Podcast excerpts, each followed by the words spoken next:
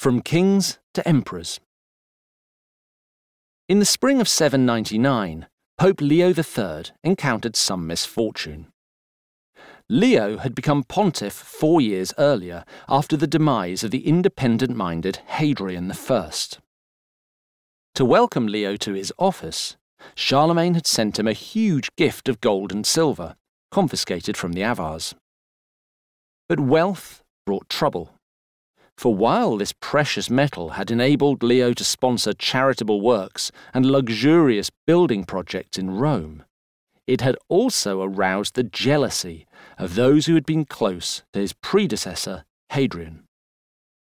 This faction disliked the idea of strong Frankish influence in Rome. They determined to do something about it. On the 25th of April 799, Leo was leading a procession through the city streets when several hoodlums jumped him.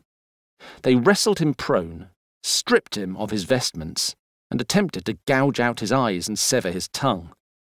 Next, they dragged the unfortunate Leo to a nearby monastery, where, as one account had it, for the second time they cruelly gouged his eyes and his tongue yet further. They beat him with clubs and mangled him with various injuries which left him half dead and drenched in blood.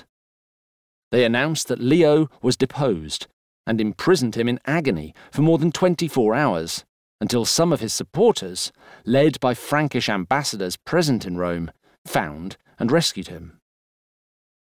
The experience left Leo badly hurt and very scared, but by good fortune, or as some had it, God's miraculous intervention, he was not killed or permanently blinded.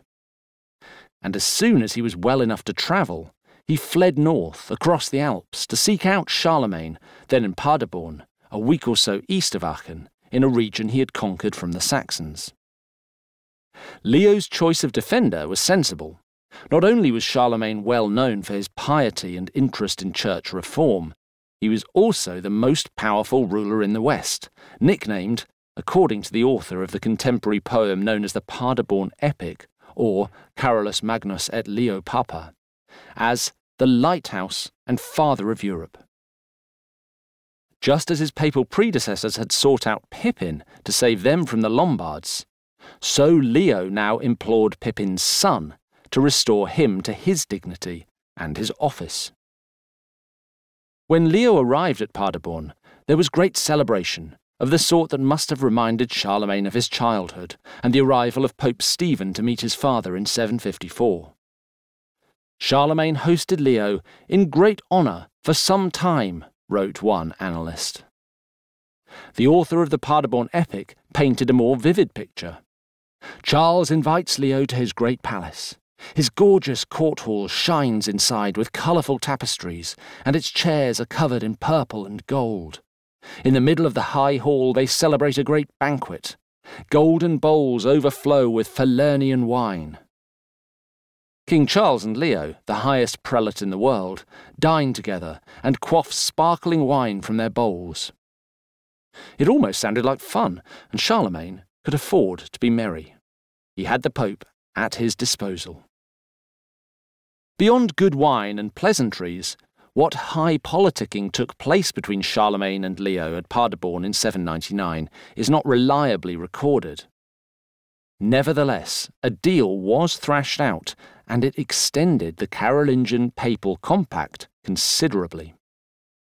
It recognised the fact that since the 750s, the Carolingians had become not only masters of Francia, but of a huge swathe of Central and Western Europe. It acknowledged that the Franks, and not the Byzantines, were now the secular defenders of the papacy. And it rewarded Charlemagne for using the spoils of his wars against unbelievers, the Muslims of Al Andalus, the Avars, and the Saxons, to sponsor his programme of building churches and monasteries. It was, in short, a deal that conferred on Charlemagne a status he had long hankered after, a title to set him alongside his hero Constantine the Great. Charlemagne agreed to send Leo back to Rome with Frankish troops at his back and vanquish his enemies. In return, Charlemagne was to receive yet another coronation. This time, he would rise not as king, but as an emperor and Augustus. So it was that in late November 800, Charlemagne was received into Rome with the highest papal pageantry. When he arrived, Leo rode a full 12 miles outside the city limits to greet him, and later welcomed him formally on the steps of St. Peter's Basilica. For several weeks, Charlemagne busied himself purging the city of papal opponents. Finally, on Christmas Day at St. Peter's, he attended a mass dressed in full Roman costume, including a toga and sandals. Leo publicly crowned him emperor, then bowed down at his feet. The chronicler Einhard later claimed, unconvincingly, that Charlemagne had been unaware of Leo's plans and was surprised to be offered such high honour. This was nonsense. Einhard's dissembling was aimed at Byzantine readers who disapproved of Charlemagne usurping the title of emperor.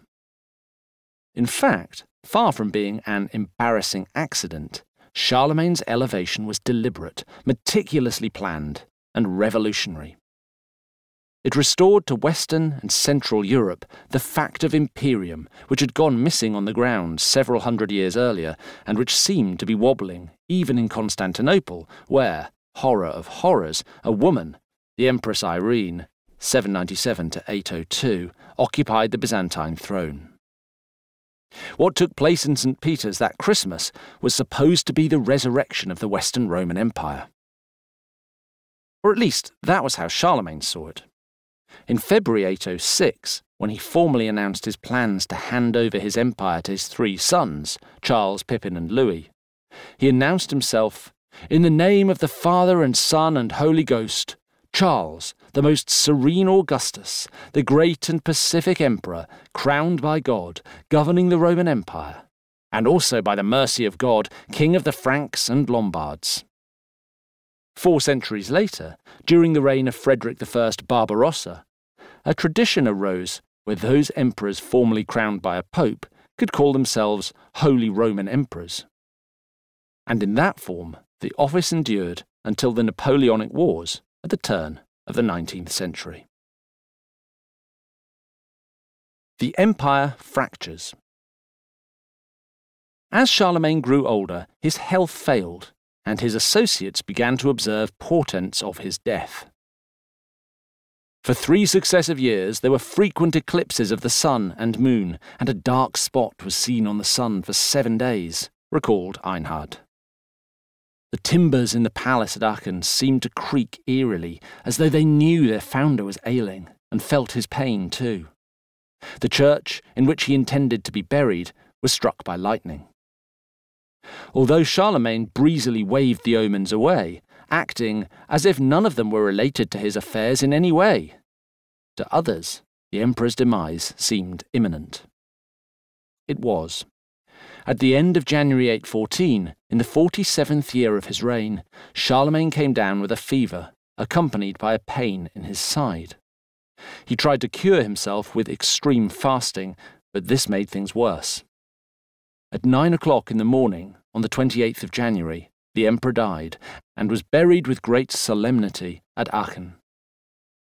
The Franks, the Romans, all Christians are stung with worry and great mourning wrote an anonymous monk from Bobbio in northern Italy. The young and old, glorious nobles and matrons all lament the loss of their Caesar.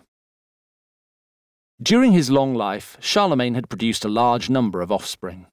Between four wives and at least six concubines, he had 18 or more children, including his three legitimate sons, Charles, Pippin, and Louis.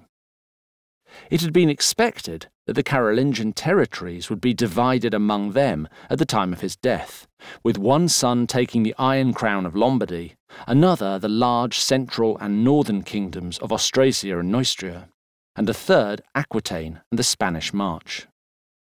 The old fashioned Merovingian fantasy Charlemagne entertained as he made these arrangements was that his sons would rule his Christian empire in a spirit of Christian peace and harmony dealing strictly with the various enemies on their collective borders, but peacefully with one another, tied together by the bonds of blood and mutual respect for their great European project.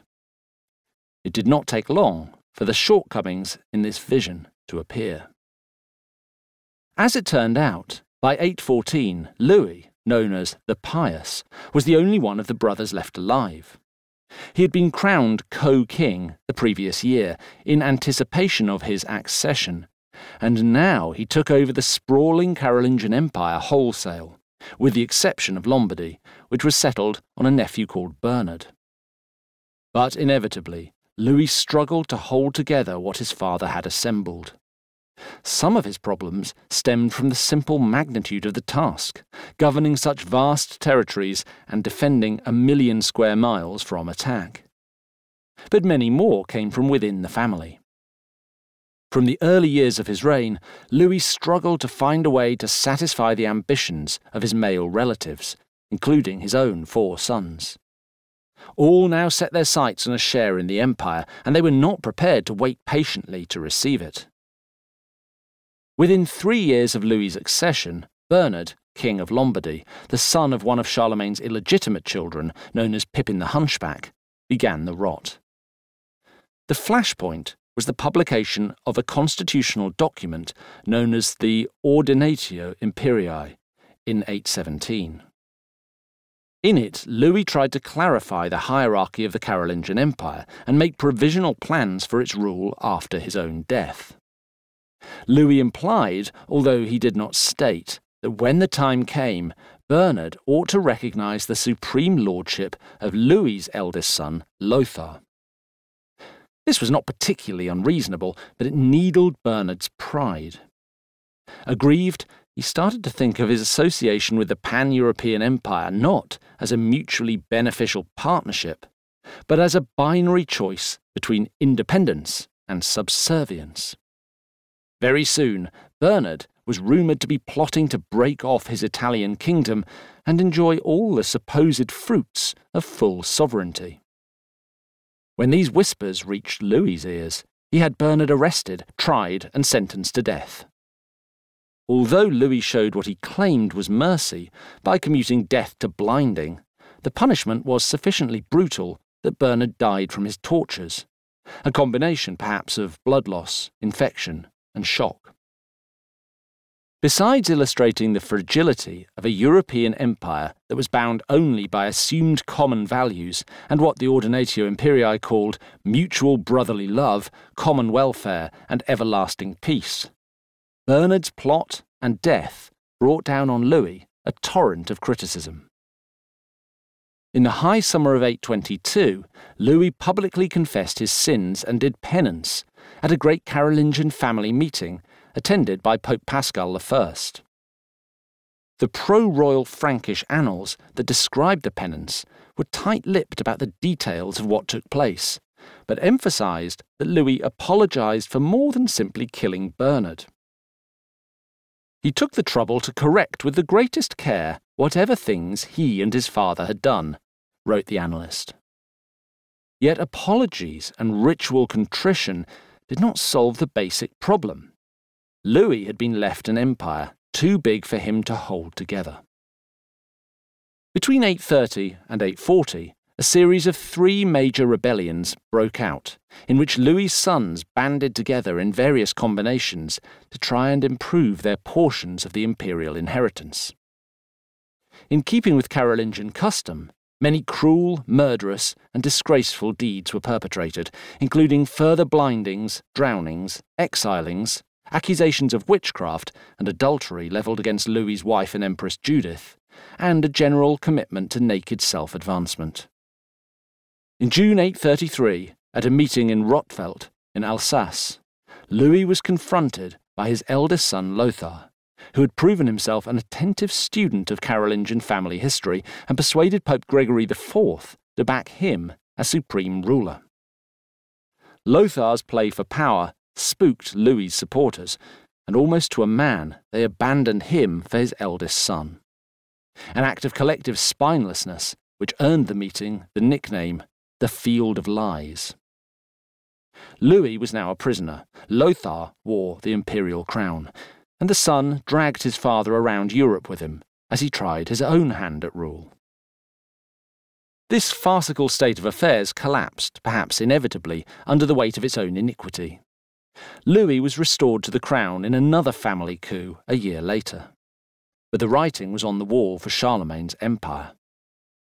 Like Alexander the Great before him, Charlemagne had built an empire which quickly proved itself possible only as an extension of one man's political self. Louis died in 840, at which time three of his sons were still alive. After yet another round of civil war, they decided in 843 to abandon the European dream. The Carolingian Empire was formally partitioned under the Treaty of Verdun, creating the three kingdoms of West Francia, the Middle Kingdom, and East Francia. These approximated, respectively and very roughly, to modern France, northern Italy and Burgundy, and western Germany. Further carve ups of Western Europe would take place during the remainder of the ninth century, along with intermittent war between the realms whose Carolingian rulers, as descendants of Charlemagne, generally fancied themselves as significantly mightier than nature had allowed. For a brief moment towards the end of the century, Charlemagne's hapless, idle, and unfortunately epileptic great grandson, Charles III, the Fat, staked a claim to all the lands of the Franks. But when he died in 888, the empire fell apart, splintering into component pieces of East and West Francia, Germany, Burgundy, Provence, and Italy. Many would dream during the Middle Ages of piecing all these fragments back together, but it would take nearly a thousand years for one ruler to once again hold the whole Carolingian inheritance in his hands. He was Napoleon Bonaparte, another irresistible warrior and accumulator, but one whose career only served to emphasize what Charlemagne's had done. It has only been possible to unite Europe once or twice in every millennium, and even then, not for very long. Coming of the Northmen. In the spring of 845, when Louis the Pious's youngest son Charles the Bald was ruling West Francia, a Danish warlord called Ragnar brought a fleet of 120 ships up the River Seine. It has sometimes been said that this Ragnar was the model for the legendary Ragnar Lodbrok, hairy breeches, star of Danish chronicles, Icelandic sagas, and a highly successful 21st century television series a physically vast, sexually potent, highly skilful sailor who had sailed the high seas and snaking rivers as far afield as England and the Baltic lands of the Kievan Rus. It is hard to know for sure whether or not this is so, but either way, the Ragnar who attacked the Franks in 845 was still very dangerous. After travelling about 75 miles up the river, Ragnar and his followers disembarked their sleek ships to raid and plunder. Ships past counting voyage up the Seine, and throughout the entire region evil grows strong, wrote one despairing chronicler. Rouen is laid waste, looted, and burnt. Far from exhausted, indeed now pumped up for more excitement, Ragnar's men carried on up the river until they arrived in Paris around Easter. A city of probably just a few thousand souls, Paris was not yet the powerhouse it would become in the later Middle Ages. But it was rich. The treasures of the Royal Abbey of Saint Denis were especially alluring. And if there was one thing Ragnar knew how to do, it was robbing houses of God. As king of the Western Franks, Charles the Bald could not stand aside and allow this Danish hooligan to fill his boots. The Danes, along with other Northmen, or Vikings, meaning either pirates or bay dwellers, had already been threatening the Carolingians for decades. But in recent years, the scope and scale of their raids into Frankish territory had escalated. Charles the Bald therefore assembled an army, divided it into two, one for each bank of the Seine, and went out to drive Ragnar away. It did not go to plan. Whereas long ago the Lombards had cried woe at the sight of the Franks, Ragnar and the Northmen bared their teeth.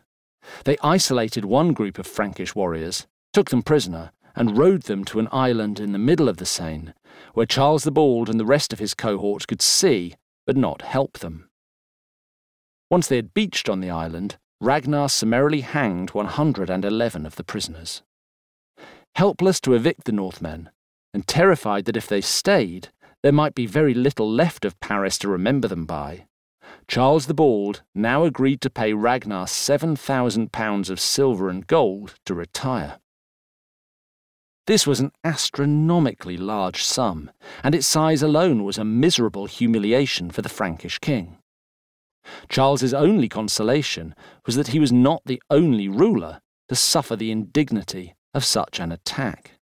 That same year, Scandinavian fleets attacked Hamburg in Louis the German's East Francia, Frisia in Lothar's Middle Kingdom, and Saintes in Aquitaine. Once upon a time, the Franks had been the most feared military force in the West.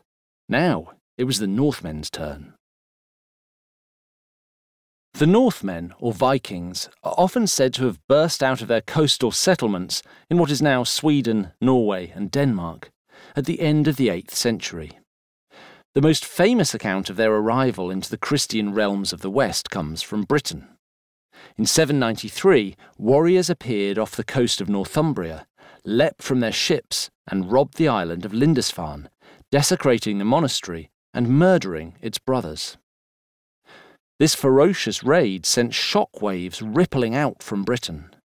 When the news reached Charlemagne's court in Aachen, Alcuin of York wrote to the King of Northumbria deploring the fact that the Church of St. Cuthbert is spattered with the blood of the priests of God, stripped of all its furnishing, exposed to the plundering of pagans. He suggested to the king that he and his noblemen might mend their ways, starting by adopting more Christian haircuts and clothing styles. But it was too late for any of that. The Northmen had announced themselves as a major power in the Western world. The next year, 794, raiders appeared on the other side of the British Isles, in the Hebrides. In 799, Vikings raided the monastery of St. Philibert at Noirmoutier, just to the south of the River Loire.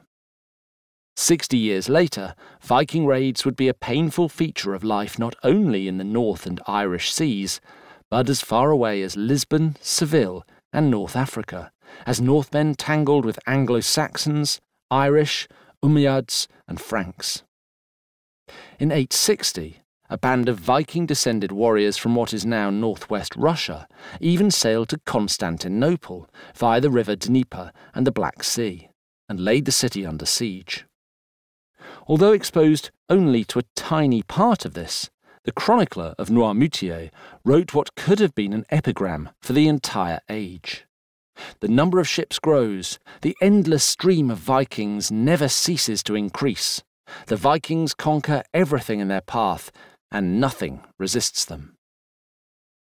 The people of Scandinavia were not somehow conjured into existence in the late 8th century. More than a millennium earlier, around 325 BC, the Greek explorer Pytheas made a famous journey to the freezing northwest of the then known world and came into contact with a partly populated place called Thule, which may, or may not, have been Norway or Iceland. Around the same time, people living around Denmark were capable of constructing clinker built boats. The so called Hjortspring boat, retrieved in a bog on the Danish island of Als in the 1920s, shows that these ancient Scandinavians went to sea in vessels that held crews of 20. Over the centuries that followed, the Northerners remained an acknowledged presence on the edge of the known world. In the days of Augustus, the Roman military scouted Jutland. In AD 515, a Danish ruler called Chochilaicus raided Frankish territory in the Low Countries. Chochilaicus may have been the model for King Hygelac, king of the Geats and uncle of the eponymous hero in the great medieval epic poem Beowulf. Yet until the 8th century, glimpses of the Northmen had been just that few, far between, and fleeting.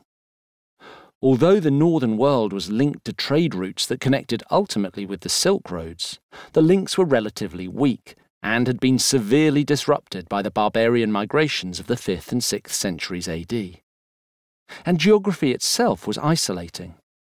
It is telling that in the early Middle Ages neither Christianity nor Islam touched the northern world, which remained resolutely cut off from the desert monotheisms and their worship of the book and the word until the turn of the first millennium. Left to develop on its own course, Viking culture was highly idiosyncratic, infused with the unique landscape and conditions of the lands on the Arctic fringe. The Vikings' worldview was informed particularly by climate possibly thanks to the shock of the great volcanic eruptions that caused global temperatures to plummet and harvests to fail during the 530s and 540s. The Vikings' stories of Genesis and Apocalypse revolved around the lives of trees and the impending arrival of the Fimbulwinter, when the earth would freeze and all life would end. The Northmen celebrated a colourful pantheon of gods such as Odin, Ull, Balder, Thor, and Loki. They knew their lives were affected by other supernatural beings too, including the female beings known as Valkyries and Fylgjur, as well as elves, dwarves, and trolls. They detected the magical and mystical everywhere in a varied and often extreme natural world that was vividly and deeply interconnected with the other and they interacted with this invisible realm in ways far removed from the liturgical, institutionalized forms followed by the Christians, Muslims, and Jews of Europe and the Middle East, ranging from leaving offerings of food to practicing ritual human sacrifice. Historians have puzzled for generations over why the Vikings suddenly, in the course of two generations, broke their relative isolation and surged out to terrorize and colonize the West. Political turmoil, cultural revolution, climate change, and demographic pressure have all been proposed as causes. Like all huge questions, it has no straightforward answer. But for our purposes here, it seems to be that at exactly the moment that economic conditions and popular technologies were changing within the Scandinavian world, the Frankish world and its established order fell to pieces. From around the 5th century, Scandinavian boat technology had been improving, perhaps driven by the opportunities for trade around the North Sea, including the long, fjord pocked thousand mile west coast of Norway. Boats became larger and faster, equipped with strong keels, powerful sails, deep, flat hulls more than 20 metres in length, and crews large enough to work in rotation for 24 hours at a time. At the same time, there was rising cultural pressure on young Viking men to travel and enrich themselves. In a society that still allowed men to marry more than one woman, and possibly to kill female babies, men had to pay a bride fee for a prestigious marriage and to advertise their social credit. The best ways to raise this were trade and piracy, or a bit of both. Against this background, then, came the sweeping changes in Europe wrought by the Carolingians. Under Charlemagne, the Franks became increasingly interesting to the Northmen. For one thing, Charlemagne's campaigns against the Saxons drove the Frankish frontier north until it was nudging up against the lands of the Vikings. From AD 810 or 11, there was a Danish march in the north of the empire which served as a militarized buffer zone against the northern pagans. And for another, the Carolingians founded and enriched monasteries and other Christian holy sites. Large amounts of movable wealth were placed in the hands of monks, physically the weakest men in society.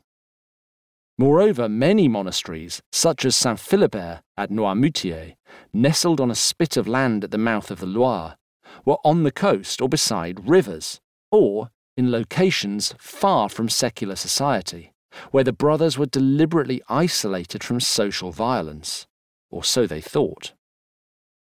These fruits could not have hung lower, nor seemed riper, to a society of highly mobile warrior bands equipped with the finest ships outside the Mediterranean, whose viciousness Alcuin of York compared with that of the ancient Goths and Huns.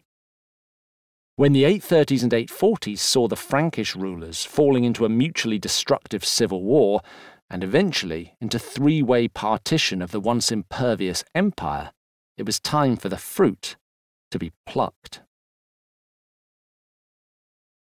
From Vikings to Normans. From the middle of the 9th century onwards, the Franks had to contend with the fact that they were near neighbours to an outwardly mobile society with ambitions that stretched across the Western world. There were few places anywhere that were off limits to the Vikings, and as they travelled ever further afield, the nature of their attacks began to change. In place of small, smash and grab hits on coastal targets, which had characterised their forays at the end of the 8th century, by the 9th century came huge missions equipped for siege, subjugation, and settlement. Almost everywhere, established powers struggled to contain the Viking threat. In England, a great heathen army of Vikings invaded in 865, possibly led by four of Ragnar Lodbrok's sons, including Ivar the Boneless, who may have earned his name because of a disability which affected his legs. In previous generations, Vikings had preyed on monasteries and thriving cities such as London, Canterbury, and Winchester. But the great heathen army was a fully formed army of conquest, bent on breaking the power of the Saxon kings who now ruled the petty kingdoms of Northumbria, Mercia, Wessex, and East Anglia. With the army travelled a settler community, including many women. They had come to live, not just raid. And they succeeded. In 869, Edmund, king of East Anglia, was put to death by the Vikings. By the 880s, around half of England was under Scandinavian control or direct rule. The Viking advance was halted only after a long struggle led heroically on the Saxon side by Alfred, King of Wessex. A treaty agreed at some time between 878 and 890 formalised the partition of England, with the large portion of Viking territory in the north and east of the country, known as the Danelaw. Within the Danelaw, a different legal system operated. Anglo Scandinavian coinage circulated, including pieces emblazoned with Thor's hammer. New languages came into use, and place names changed. Old gods and new commingled, as the settlers simultaneously imported the Norse pantheon and adopted the rites of Christianity. Scandinavians would retain an interest in some or all of England until 1042, when Harthacnut, joint king of Denmark and England, died. But England was only part of the picture. The Vikings traded, fought, and settled on the island kingdoms of Scotland and the Irish Sea, Orkney, the Western Isles of Scotland, Man, and Anglesey. In Ireland, Viking colonists established a major kingdom around Dublin, which survived until the early 11th century. This kingdom of Dublin was built on a flourishing slave market. Slaves known as thralls, taken inland in Ireland, might be sold into servitude in lands as distant as Iceland, rubbing shoulders in slave markets with other unfortunate people captured across the Western world, from as far away as North Africa or the Baltic. Meanwhile, thousands of miles away in Eastern Europe, Scandinavians known as the Rus began to travel in ever larger numbers towards Constantinople.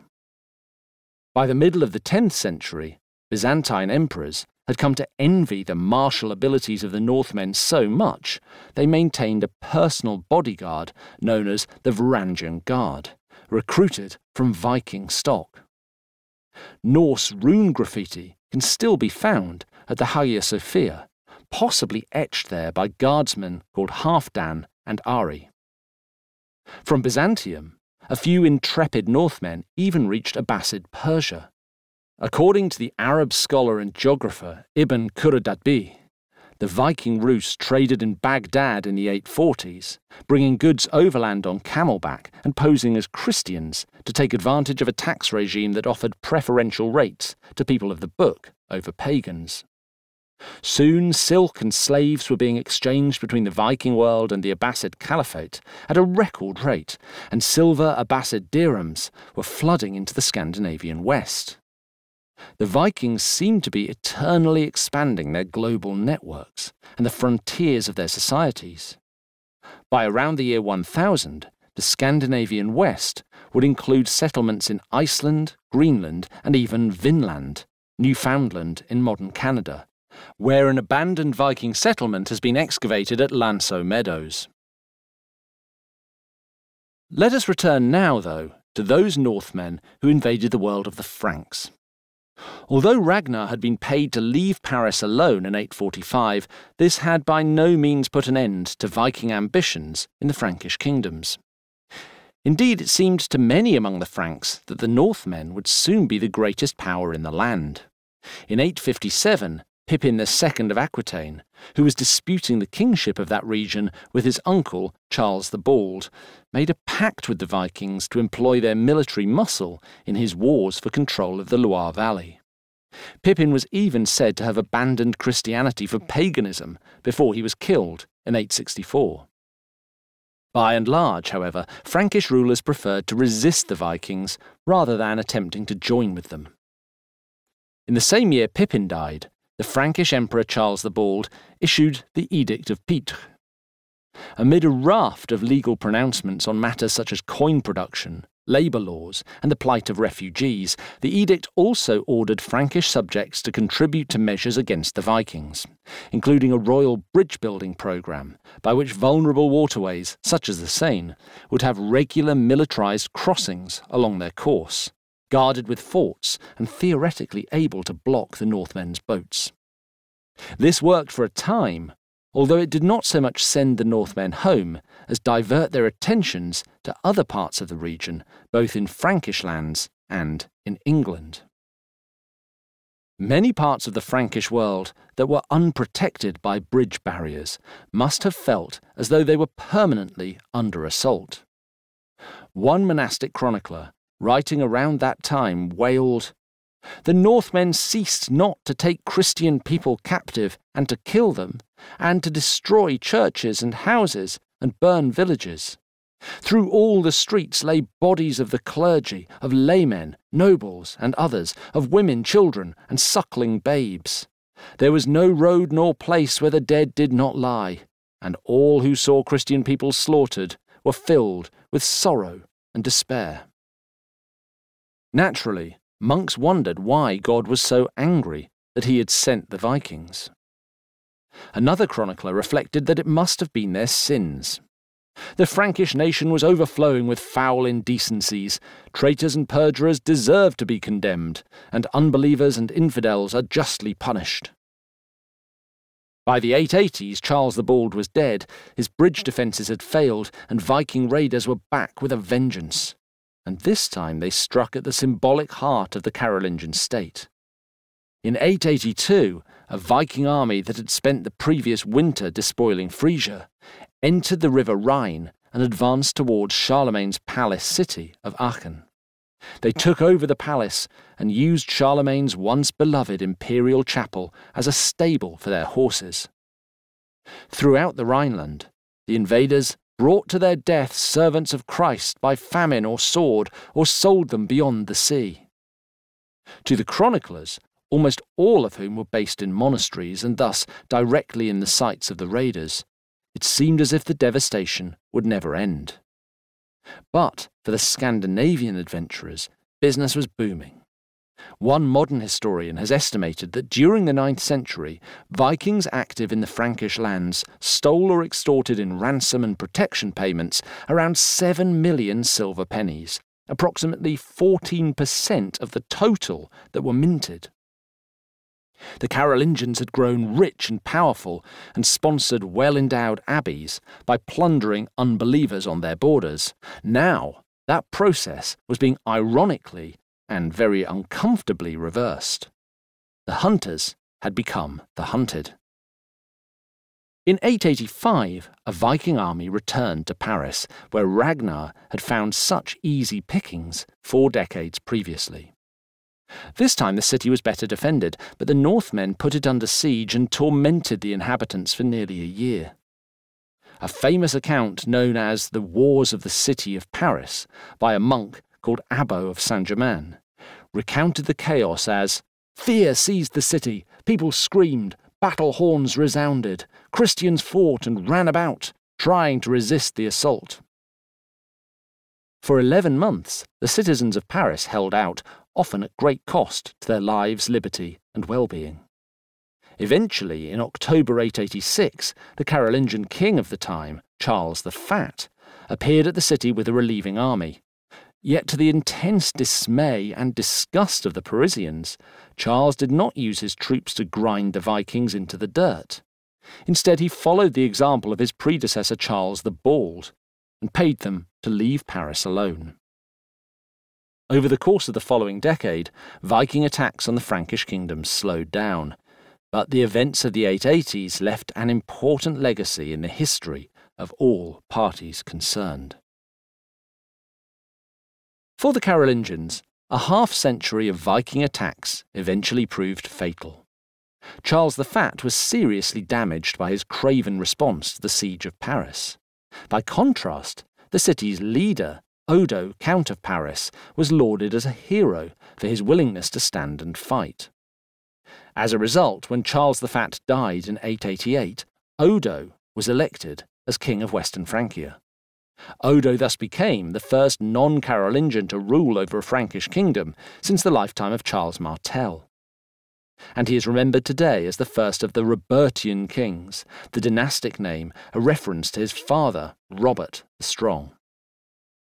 Although there would be another Carolingian king after him, and the further branches of the Carolingian family would produce claimants to the western and eastern Frankish thrones until the middle of the 10th century, no ruler was ever again able to do as Charles the Fat had briefly done and rule the full empire assembled by Pippin and Charlemagne.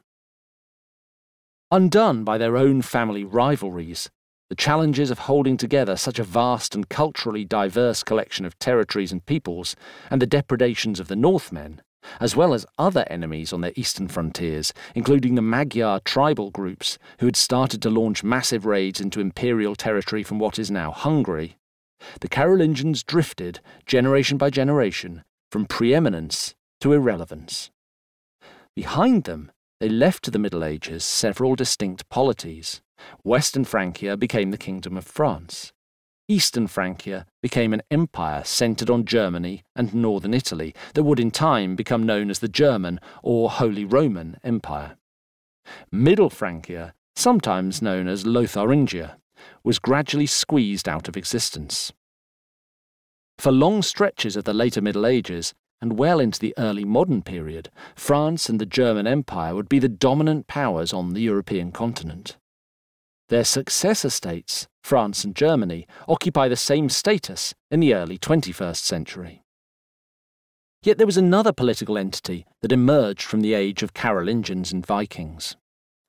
Over time, the Northmen evolved from Scandinavian raiders to become the rulers of more conventional, mainstream Christian states of the West. Most obviously, these included the kingdoms of Sweden, Norway, and Denmark. There were also notable Viking ruled kingdoms around the North Sea and Irish Sea, ranging from the small island kingdom of Orkney and the Irish kingdom of Dublin to the massive Danelaw, which consisted of much of modern England, as well as the Kievan Rus a vast patchwork of territories in modern Russia, Belarus, and Ukraine, which was ruled over by the Viking Rurik dynasty, whose roots lay in eastern Sweden. Yet none was so influential on the subsequent course of medieval history as that which they carved out from the Frankish state, the realm of the Northmen, or Nordmannia, known as Normandy. The creation of Normandy was directly linked to the dramatic siege of Paris in 885 6. Among the Viking leaders of that expedition was a man called Rollo, or Hrolfr, who was probably born in Denmark and whose career was described by a later biographer, Dudo of St. Quentin, in idealized but undeniably thrilling terms. Dudo described Rollo as a preternaturally tough and dogged soldier trained in the art of war and utterly ruthless, who could typically be seen in a helmet wonderfully ornamented with gold and a mail coat. Rollo was one of the most violent men of his exceptionally bloody times. On one occasion, he prevailed in battle by ordering his men to kill all their animals, chop their carcasses in half, and build a makeshift barricade out of freshly butchered meat. But he was a canny negotiator, during the second half of the ninth century, Rollo made a tidy living among the Franks, doing as all thrusting young Northmen did burning, laying towns and villages to waste, plundering, and killing. By the early years of the 10th century, he and his Viking comrades had driven the rulers of the Franks to distraction, and their people to a state of abject war weariness. According to Dudo's account, in 911, following a spate of Viking raiding, the subjects of the then king of West Francia, Charles the Simple, petitioned their ruler, complaining that the land in the Frankish realm was no better than a desert, for its population is either dead through famine or sword, or is perhaps in captivity. They urged him to protect the realm, if not by arms, then by counsel. Fatefully, Charles agreed. By a treaty, probably sealed at Saint Clair sur Epte, halfway between Rouen and Paris, Rollo came in from the cold, agreeing a pact of love and inextricable friendship with the Franks. Under its terms, he undertook to give up raiding, marry the king's daughter Gisla, and convert to Christianity. Whether the marriage to Gisla took place is uncertain, not least because Rollo had previously seized and taken into either concubinage or wedlock another young woman by the name of Poppa of Bayeux. But Rollo certainly did accept baptism. He was imbued with the Catholic faith of the Sacrosanct Trinity, wrote Dudo, and caused his own counts and warriors and his entire armed band to be baptized and instructed through preaching in the faith of the Christian religion. He also changed his name to that of his new godfather Robert, the future Robert I, King of the Franks. This was quite a U turn for a man who had made his name robbing churches, but it was worth it, for in return, Charles the Simple granted Rollo all the land spreading out from the Seine Valley, which would come to be known as Normandy. The newly Christian Viking now controlled the riverine approach to Paris, along with a swathe of famously fertile landscape and a coastline studded with strategically useful ports from which passing sea traffic, as well as vessels bound for nearby England, could be monitored. It was clear to Dudo at least who had got the better deal, as the chronicler illustrated by way of an anecdote. When the time came to make formal submission to Charles the Simple to seal their deal, Rollo declared, I will never kneel before the knees of another, nor will I kiss anyone's foot. Instead, he asked one of his henchmen to do the job on his behalf. The warrior, wrote Dudo, immediately grasped the king's foot and raised it to his mouth and planted a kiss on it, while he remained standing, which laid the king flat on his back. So there rose a great laugh and a great outcry among the people. So, with the farcical sight of the hapless Frankish king Charles the Simple upended on his backside, the Viking Duchy of Normandy came into being. Rollo, or Robert, as he was now known, ruled between 911 and his death in 928, when he handed over to his son William Longsword, who expanded Normandy's borders through military campaigns against his neighbours, before being assassinated in 942. At this point, two generations after Rollo's conversion, it might be assumed that the new Norman leader's essential Vikingness would have been diminished. But it was not quite so. Under them, Scandinavian settlers flooded into Normandy, and although over time they mixed, married, and integrated with the Frankish inhabitants of Normandy, the Normans retained a sense of themselves as a people apart long into the Middle Ages. Rivalry between the Dukes of Normandy and Kings of France would be a pronounced and important feature of the 11th and 12th century political landscape in the West, especially after the year 1066, when Rollo's great great great grandson, William the Bastard of Normandy, launched his invasion of England, sending a flotilla of ships across the Channel to kill his rival, Harold Godwinson, and seize the English crown. In the famous Bayeux tapestry, which tells the story of the Norman conquest in embroidered comic strip format. William's ships are distinctly Viking in appearance, with ornate, carved prows and large square sails. Norman dukes would rule England until 1204, and with the wealth and military resources of the English crown behind them, were able to cause enormous trouble for the French kings, many of whom would rue the day that Charles the Simple had innocently handed over a large corner of his kingdom to a gang of hard nosed men of the north. All this said, however, if there was one area where the Norman dukes did depart wholesale from their Viking roots, it was in their Christianity. The Franks had converted to Christianity centuries earlier, and as we have seen, their intimate political and ritual connection to the Church had been a source of enormous prestige and soft power. By contrast, in the Scandinavian world, Christianity was a long time coming.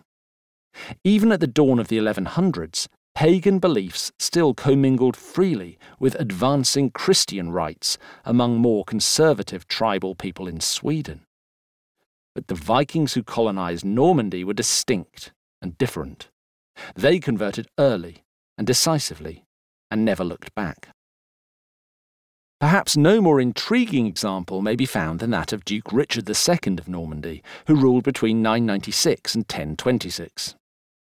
Richard's grandmother was a Breton woman called Sprotta, whom Richard's grandfather, William Longsword, took captive during a raid on Brittany and forcibly married in what was euphemistically termed the Danish fashion.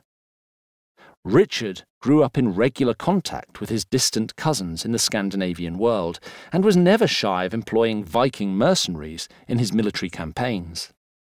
Yet he was a duke who looked in both directions. On the one hand, he lived in the same century as Rollo. Norse blood flowed in his veins.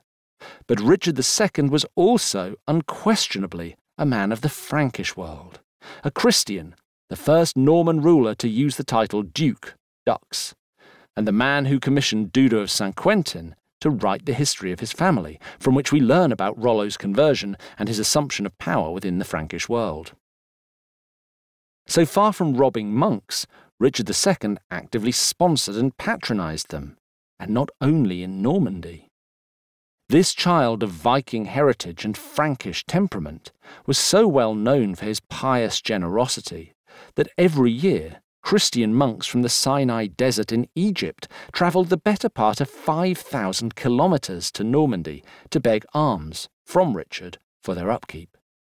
The poachers had become world famous gamekeepers. The Normans would climb further still on their journey from scourges of the church to its fiercest defenders, as we shall see when we turn to the Crusades in chapter 8. But before that, it is time for us to look at some of the other powers that rose to shape the West between the 10th and 12th centuries. Unlike those we have surveyed so far, they were not empires or dynasties, but supranational movements centred on religious and military expertise. The groups we will examine in the next two chapters produced perhaps the Middle Ages' most enduring archetypes, whose images spring immediately to mind whenever we think of this period, and whose costumes are a mainstay of all good fancy dress outfitters. They are monks and knights.